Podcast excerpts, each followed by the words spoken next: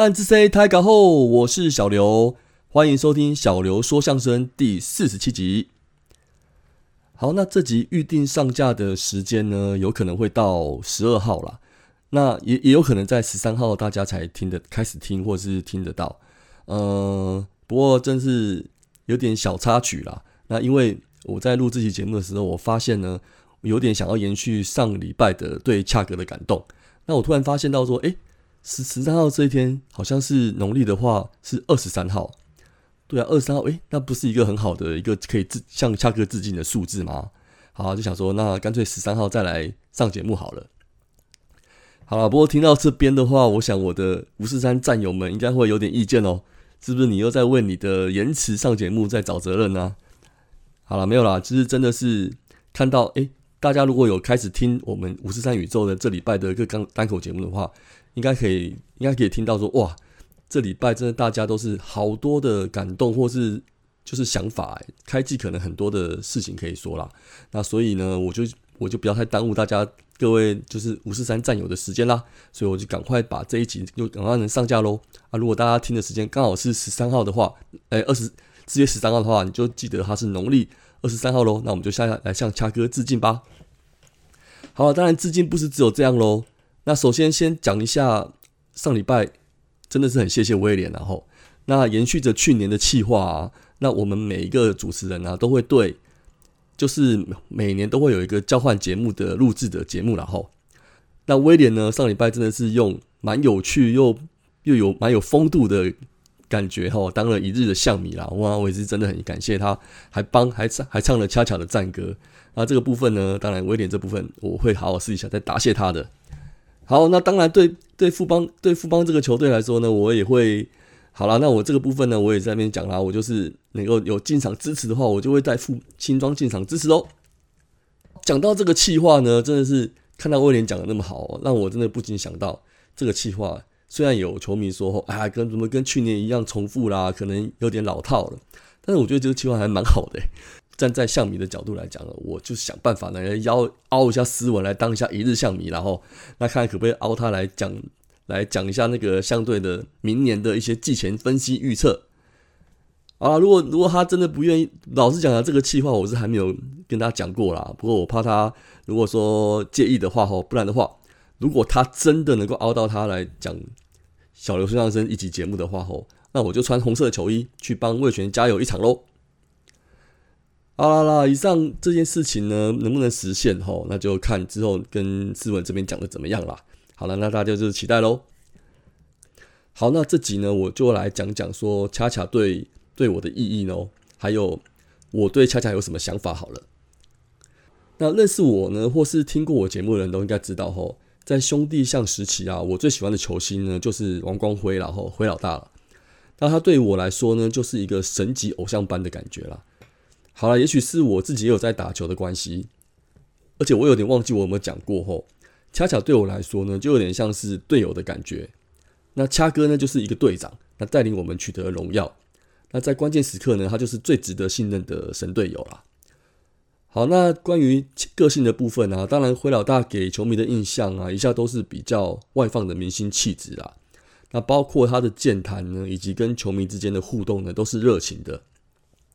好，那看球比较有资历的象迷应该知道，吼，同期的棒球先生李居明呢，就会比较内敛一点。好，那职棒前期的明星赛人气王啊，也一直都是灰老大的票数比较多一点啊。好，那这点恰哥倒也是继承下去下去了吼。不过恰哥在我心中呢，倒是比较像是李居明的感觉啦。好，那至于同期呢，我不是很想提到的陈志远呢，还是比较像灰老大的个性啊。那至于为什么陈志远没有办法继承王光辉，那这个部分呢，我相信公道也自在球迷心中啦。讲到这个吼，真的要向恰恰致敬。那一个球星的伟大呢，不止于不止在于他有多么出色的成绩啦，那他这个为能他能够为到这个运动带来什么正面的影响力，才是关键中的关键。好，所以啦，就延续到开头啦。那我在想说，那我怎么，那我今年可以怎么跟二十三号这个数字致敬呢？哎，就有看到球迷有说吼，哎，那今年每月二十三号进场看球，好像是一个不错的选择，哎，我我想想这样好像也蛮有意义的啦，哎，就我来翻一翻赛程表吼，哎，对我来说虽然是有点难度啊，没关系，那这部分呢就再来计划一下。好，如果如果说听友呢，像迷朋友有没有什么 idea 吼，那就也欢迎给小刘我一点意见喽，看可不可以就是大家一起来帮来致敬巧巧喽。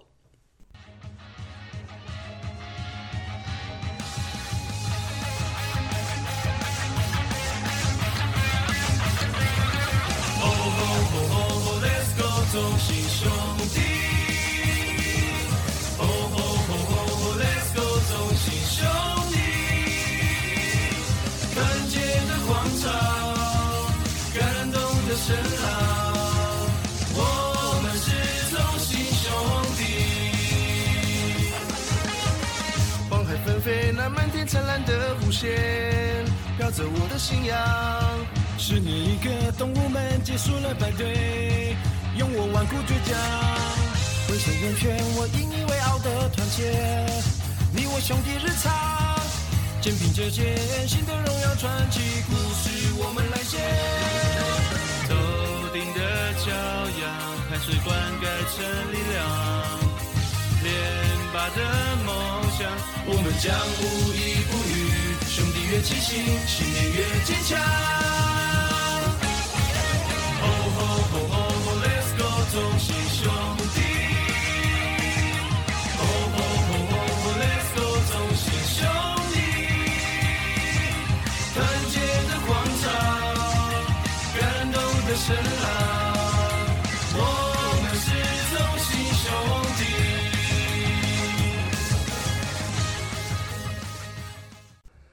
好的，那节目呢还是要回到正轨啦，就是要进行我们的战报单元。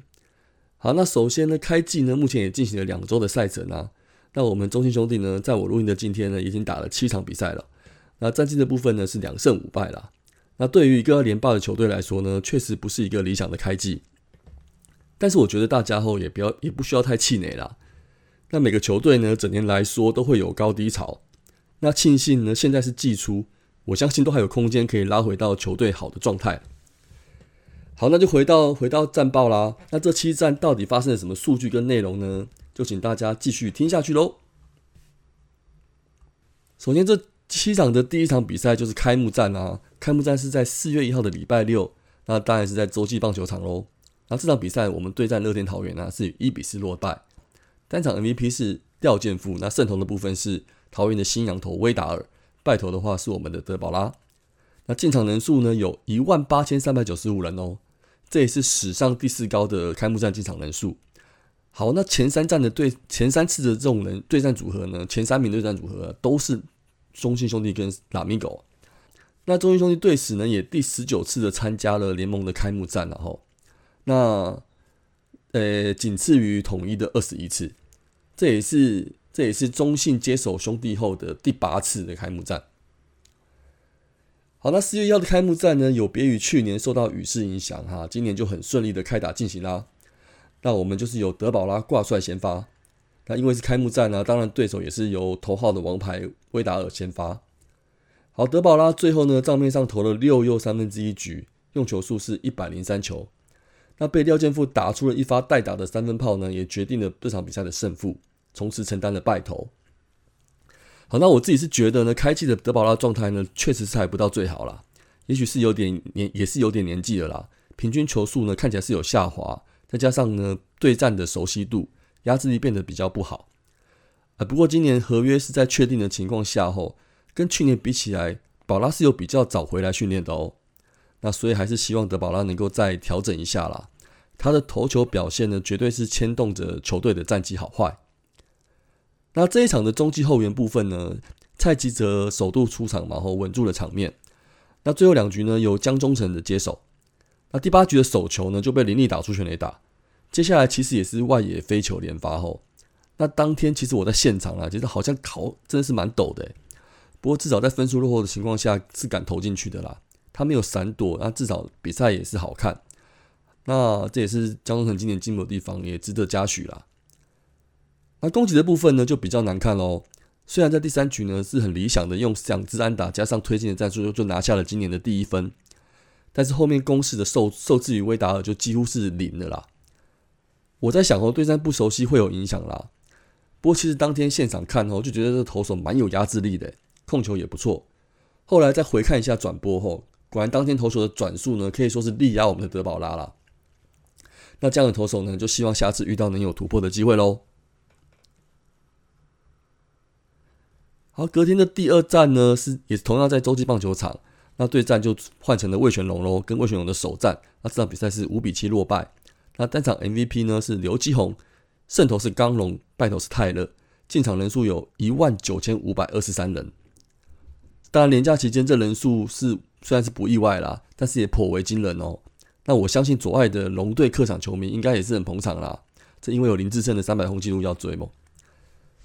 好，那这场比赛呢，我们先发投手是泰勒啊。那祝总呢，在开幕战、开幕周的四连战应该是有规划好了啦。那希望羊头呢都可以出来投球，所以其实也不太算是偷吃布啦。总是也是要赶快观察今年杨将实际的状态是怎么样。好，那这场没有达到没有达到教练希望的结果。那泰勒只投了五局呢，就失掉了五分，被打了八支安打，包含刘继宏的三分炮。那关大元呢接手也失掉两分。那接着小黑吴俊伟呢，跟徐基林陆续上场，止住了失分。那基林呢，也是生涯一军的例行赛初登板哦。那表现算是中规中矩啦。那对手先发呢，因为是首战啊，不意外又是表定今年一号王牌的刚龙。好了，其实攻击部分呢，算是这几场比较有发挥的。那今年球队首轰呢，大家意不意外啊？我们的李长博弗拉西办到喽！今年打击似乎比较让人期待哦。那陈子豪呢？这场也打出了今年第一次全垒打，不过对手的安打数啊是我们两倍，那打击还是就没办法挽挽救了这场比赛的胜负喽。连续第三战呢，就到因为廉价的关系嘛，是礼拜一。那这场比赛呢，我们就是今年首度那个做客台南棒球场喽。那这场比赛呢是零比七，呃，这场比赛是七比零，有中英兄弟获胜啦，取得今年的首胜。单场 MVP 部分是向魔力。那胜投也是像魔力啊，败投就是罗昂，进场人数有八千零二十八人哦。好，那四连战第三战呢是今年首度的客场作战了。那新的客场球衣首度也亮相啦，诶，实穿的感觉蛮不错的啦。虽然呢，我还是觉得整身的黄色比较对味啦，不过新球衣倒是有点灵气加持。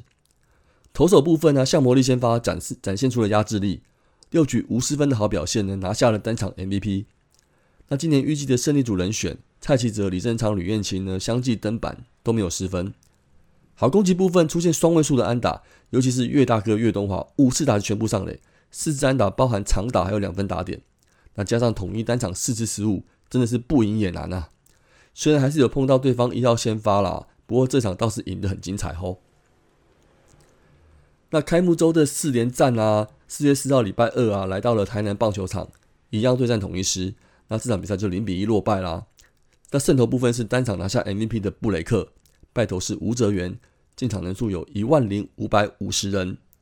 这场比较可惜的记录就是吴哲源中断了跨季连续十一胜的记录了。好，那礼拜二的妇幼节假期啊，台南球场涌进破万的人观战人数真的是蛮不错的哈。不过这场实在是很可惜啦，前一场的攻击气势，这场几乎是熄火，不太多得分机会呢，也打不回来。这部分呢，选球的部分应该是出了点问题啦。那这样的结果真的是替泽源很抱屈啦。但是连胜纪录也是会有结束的一天啦。持续这样投球表现呢，我想球迷都会很欣慰哦。好，四连战之后呢，休息了两天，来到四月七号的礼拜五，那这场呢开始在天母棒球场进行对魏全龙的客场三连战哦。那首战是以四比六落败了。那单场 MVP 呢是刘基宏。那胜投是林子玉，那败投是李正昌，进场人数有九千八百六十八人哦。好，结束开幕四连战呢，经过两天的喘息时间，就来到北部天母天母棒球场作战啦。那魏全今年主场开幕战进场人数果然也是相当踊跃啦。当然左外野那个二九九的看板也是重点之一哦。不过我们当然不希望从我们手中被完成啊。那这场投我们投手的看点放在郑浩君身上，诶，去年先发开箱过有不错的评价。那今年的季前分析呢，也是我很在意的本土先发人选啦。但是啊，今天真的是让球迷有喜三温暖的感觉。第一局呢跟后面五局的投球表现，真的不知道是进到哪个平行时宇宙了啦。那有球迷戏称哦，第一局是丑丑，后面才是我们期待的郑美美。哦，那倒也真的是蛮有趣的，也很贴切哦。那不论呢控球、球速和球威啊，那个郑浩君都展现出了压制力。退场时呢，也成为胜投的候选人。啊，不过比赛就是这样。李正昌八局领先时上来投球，那账面上投四个人次后，一个都没有解决。大家没听错，又是刘基宏的一支安打追平的比数，进而被逆转。好了，今年刘基宏真的是打我们打的不错啊。好了，攻击上其实也不是发挥的不好啦，一路落后到第五局后才吃下四分的大局领先。好，那这局弗莱喜打击上也扮演了功臣哦。但是因为最后的气势嚣张呢，还是苦吞对魏权的连败。好，隔天礼拜六呢，在天武棒球场啊，这场比赛还是一比七落败。那单场 MVP 是拿下胜投的刚龙，败投部分是德保拉。那今年也乘上了第二败喽。那进场人数有九千八百八十九人。那这场假日的羊头对决后，我们推出德保拉，总该有所回应了吧？不过碰到的呢，又是对战很苦手的刚龙。德保拉呢，如同开幕战说的，今年压制力有所下滑。那勉强投了五局呢，失掉三分。那在打击没有资源的状态下呢，也苦吞了开启二连败。那接下来几位本土中继投手呢，也是每位都有掉分啦。江中诚的跨局的投球还是有点不好，保送继续误事。那七八局失了那四分呢，就宣告了结比赛结束啦。打击整场只有两支单打，比第一场对战高龙还要惨好了，对了。这场比赛呢是穿上了又穿上了黄色球衣啦。本来想说奇怪，怎么不是今年客场的深蓝色球衣？那后来球团呢是有表示，客场如果遇到假日的话，还是会穿上黄色的球衣。好了，不过不管什么球衣啦，球队整体的状况还是要赶快调整回来才行。好，上礼拜最后一场呢是礼拜天对战魏全龙，这场比赛就以五比四获胜啦。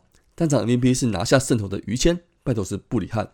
那进场人数有七千八百六十五人哦。天母的最后一场比赛，我本来想说，如果被横扫后，大概又要被斯文大叔考碎了。还好啊，于谦真的跳了出来，扮演救世主的角色。好，其实预定的先发人选是投手人选是向魔力啦。那这场比赛之前唯一的一胜也是他的好投的关系。不过这天不从人愿，赛前两天呢就传出了身体不适的消息。那因此于谦呢就得到了这个当英雄的机会啦。去年季末呢到澳洲磨练呢，我感觉到是有效果哦。那今年首次的先发呢，就投出了七局只失一分自责分的好表现。好，那不管是不是快乐枪了吼，不论球速跟投球的自信还有节奏，都有令人耳目一新的感觉。当然了，还是要多观察几场看看啦。可是呢，球迷要求的真的不多，就像吴泽源一样放胆去攻击打者的好球带呢，我相信非常有机会可以看到今年有破茧而出的成绩出现。好，接着齐泽在五比一的时候上场。那原本是前两周比较让人放心的中继投手呢，这场也出了一点小问题，那就只好让吕彦青跨级的跨局的投球收尾啦。那幸好稳住了战局。攻击方面呢，其实也没多理想，这场安打数比威选队少，但是因为透过选球呢，拿到了多达八次的保送上垒机会，那加上对手的三次失误，终于还是得比较多分而拿到胜利喽。好，总结这七场的表现呢，不论团队打击跟团队投手成绩呢，都在五队中垫底。好，有球迷说，还有守备方面呢，团队失误数是最少。可如果细看的话哦，其实有几次严重的守备判断瑕疵呢，没有被记失误，但是却对比赛结果造成了很大的影响。整体来说呢，当然也是很多原因啦，包括我们这七场面对的先发投手，不是各队的一号就是二号的羊头，这当然也是打击不好发挥的一项原因啦。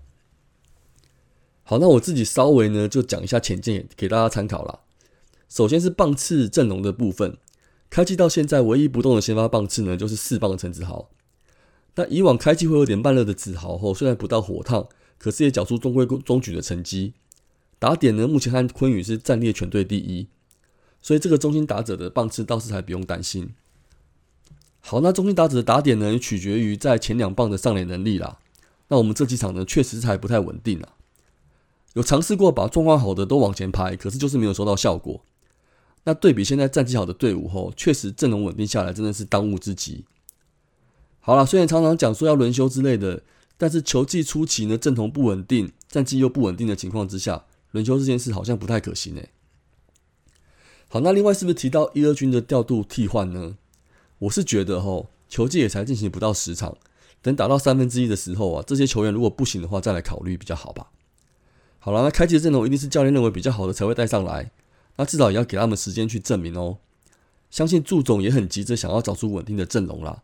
那到现在，那现在就只能够相信去年表现突出的几位球员啊，能够有所持续发挥。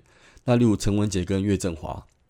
好，讲到文杰呢，一直到上礼拜最后一场呢，才出现本季的第一分打点呢。那去年得点圈之鬼的表现呢，还是需要期待啦。不过我相信会越来越好。那岳振华今年就不如预期啦，还不如预期啦，应该是这么说。那去年有让人印象深刻的偷点表现呢，我想今年各队也是有所防范吧。所以从选球上垒做起，应该一样会越来越好的。好了，前面提到中心打者，今年炒的基宏吼，真的是有差了。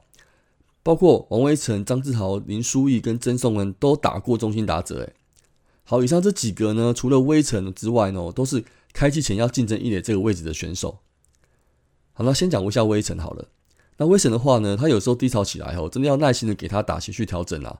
所以呢，我想先不用太担心。好，那志豪的话，说真的啦，攻击欲望实在太强烈了，看得出来呢，他真的很想建功。我想老将的压力真的也是蛮大的啦。看他上礼拜天那场终于打出本季首安，兴奋到后想把球保留起来就知道了。好，那我记得志豪去年打不好的话是会自行向二军调整的，所以我相信他是觉得自己是准备好的啦。我当然也还是相信他啦。老话一句，他每次打击的期待感吼，对我来说还是蛮高的。而且啊，因为加练的一垒一垒吼，也许也会影响打击的调整。同样的啊，林书义也是这样。春训期间好像有在加练一垒吼，不过书义的情况呢就有点担心了，因为他现在连手背都没有法做出贡献的话，可能会失去位置的机会哦。那前面讲到呢，有两场手背的瑕疵，诶，对，没错，就是在讲他。说真的，那两次不好的表现，真的也看到也蛮气的啦。而且今年。他打羊头的能力也下滑蛮多吼，那没有趁着这几场都是遇到羊头的情况下好好表现，真的是位置堪忧啊。好，曾颂恩、余柱的话吼，连也也有连续好几场的先发机会啦，不过都是手外野居多，贡献度呢也不太稳定啊。倒是宋承瑞热身赛打得不错吼，不过上场正式比赛上场的打击机会好像还不多。那也许在新的这一周啊，祝总还在试阵容的情况之下吼，会有多的机会也不一定啊。好啊，这期节目真的是忍不住多了好多抓战犯的言论哦。哎，不过真的不是小刘我的个性，所以攻击的部分呢，我当然是希望说棒，这算是棒球一部分啦。好，真的不是小刘我的个性啦。好了，那攻击的部分呢，当然是棒球的一部分啊。开玩笑的说吼，每局攻势越多，打得越好，那球迷看到 Patrick Sister 应援的镜头不是更多吗？啊，总之相信呢会越来越好的。大家就继续加油呢，加油吧！啊，最后呢，还是要来提醒一下这周即将开始的赛程啊。十二号到十四号呢，终于要回家喽。洲际对上统一的三连战，那今年主场的首胜呢，甚至连胜就要在边开始喽。礼拜六休息一天，礼拜天呢到新庄做客，那这也是今年例行赛对富邦的首战，那就值得大家期待啦。先发轮值的预测后，我是觉得泰勒跟向魔力后，就算可以回一军了。就再先休息一下了，不要急着拉，因为这礼拜也只有四场比赛嘛吼。那站在球迷的立场，我是想看到呢，上礼拜三位先发土头能够持续有精彩的表现哦。那就看祝总跟教练团怎么想啊。当然这也是有蛮大风险啊。如果土头先发表现不好爆掉，那我们可能开季就要开始烧本土牛棚了。好，那就希望弗莱喜打击状况提升下，把土头变赛扬的功力也还依旧犀利喽。好的，以上拉里拉扎的个人浅见呢，真的希望以后每周就嘻嘻哈哈、开心分享战绩就好了啦。好吧，今年同样老话一句，球员、球迷、球团还是要一条心，那就往三连霸皇朝迈进喽。那本期节目就到这边啦，我们下周见，安之 C 张磊撩喽。